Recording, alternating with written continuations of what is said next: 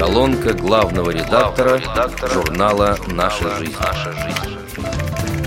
Анонс февральского номера В февральском номере открывается новая рубрика «Навстречу съезду ВОЗ».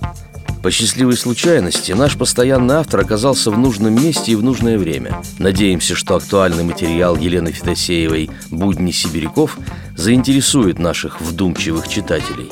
О том, как и чем живут незрячие иркутяне, нашему журналу рассказали председатель региональной организации ВОЗ Галина Васильевна Катрук и директор областной специализированной библиотеки для слепых Валентина Александровна Лаптева. В Иркутской региональной организации ВОЗ насчитывается 9 структурных подразделений, в которых зарегистрированы около 3000 человек. В 2004 году в самом Иркутске было 4 организации – левобережная, правобережная и две производственные. Практически сразу после избрания председателем Галины Васильевны Катрук они были объединены в одну, ставшую центральной – или главной организации всей Иркутской области. Это значительно облегчило работу как с экономической, все денежные средства проходят только через один счет, так и с социальной, планируемые проекты и программы в первую очередь обсуждаются в центральной организации точек зрения, потому что основная цель ее работы была и остается та же – объединение всех инвалидов огромной области. Региональная организация находится в одном здании с областной библиотекой для слепых. Здесь же расположился уютный кабинет реабилитации и удобный вместительный актовый зал. С 2004 года все местные организации компьютеризированы. Первые компьютеры им отдала соцзащита, другие получили благодаря многочисленным просьбам и выигранным грантам – Представители местных организаций достаточно часто встречаются, совместно участвуют в социокультурных мероприятиях, хотя бы раз в год проводят большую двухдневную конференцию, чтобы сотрудники могли встречаться друг с другом на территории Иркутска, передавать свой опыт, обмениваться информацией и идеями возможных проектов. Совсем недавно в местных организациях были переизбраны четыре председателя, которыми стали молодые специалисты, образованные, активные, подающие большие надежды.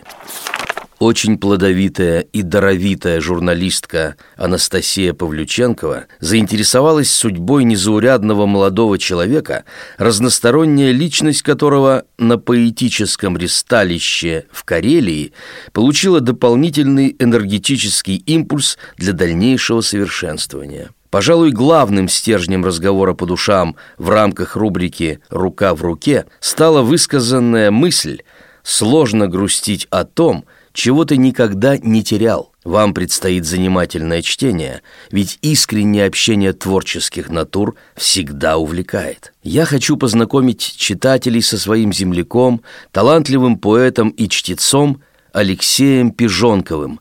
Несмотря на то, что у Лёши проблемы не только со зрением, но и со слухом, своим примером он доказал, что счастливым можно быть при любых обстоятельствах. Алексей искренне верил, терпеливо ждал, и, кажется, получил главную награду в жизни. Встретил вторую половинку и обрел взаимную любовь. Мой взгляд картиной мира очарован. Эта поэтическая строчка стала названием очерка Галины Евдищенко, посвященного живописному искусству Руслана Ахмедова. Данная публикация заняла достойное место в рубрике «Не хлебом единым». «Душою на холсте», пишет самодеятельный художник из Билибея, член Всероссийского общества слепых Руслан Ахмедов, экспозиция работ которого выставлена в картинной галерее Башкирской республиканской специальной библиотеки для слепых. Знакомит нас с кратким изложением биографии очередного незрячего мастера. Ольга Офицерова – представляет выдающегося музыканта Нормана Джеффри Хилли, который смог через музыку увидеть свет. К сожалению, он сравнительно мало известен российским меломанам. Эту несправедливость мы постараемся исправить.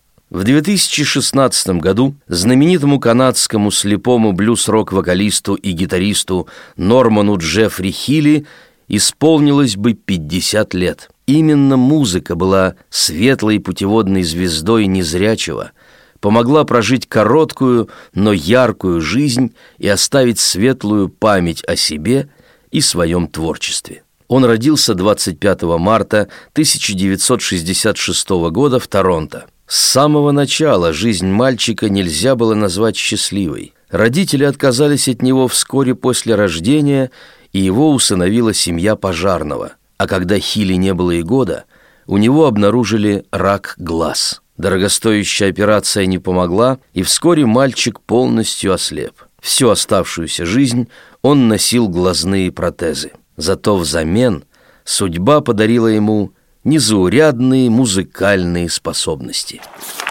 В феврале и марте в рубрике «Реабилитация по существу» будет публиковаться аналитический репортаж «Здесь нас понимают», посвященный проблемам отдыха и оздоровления незрячих москвичей. Слава богу, на территории Ступинского района Московской области сохранился заповедник реабилитационного благополучия, который мог бы стать эталонным примером для подражания. Речь идет о государственном бюджетном учреждении города Москвы пансионате для инвалидов по зрению – я уже не раз бывал в нем в теплое время года, а теперь представилась возможность сравнить прежние ощущения с впечатлениями от зимнего отдыха. Пансионат, умело возглавляемый директором Александром Николаевичем Яковлевым, по-прежнему является важным звеном в структуре столичного департамента социальной защиты населения для координации общих усилий всех заинтересованных сторон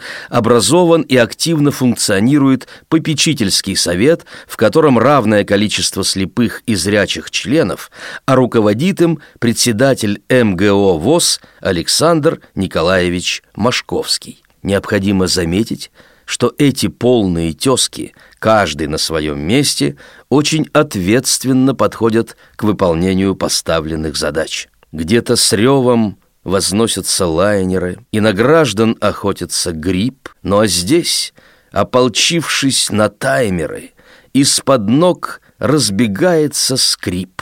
Заповедность с утра запорошена, снежный полог не хочется мять, а соленая влага непрошена на ресницах зависла опять. Несмотря на текущие сложности, нам достался подарок судьбы — и, вцепившись в скупые возможности, мы удачу взметнем на дыбы. Как бывалоча нравилось с молоду, разбежавшись, в сугробы нырять. Вот и бродим на ощупь по холоду, чтоб немного счастливее стать. С уважением, главный редактор журнала «Наша жизнь» Владимир Бухтияров.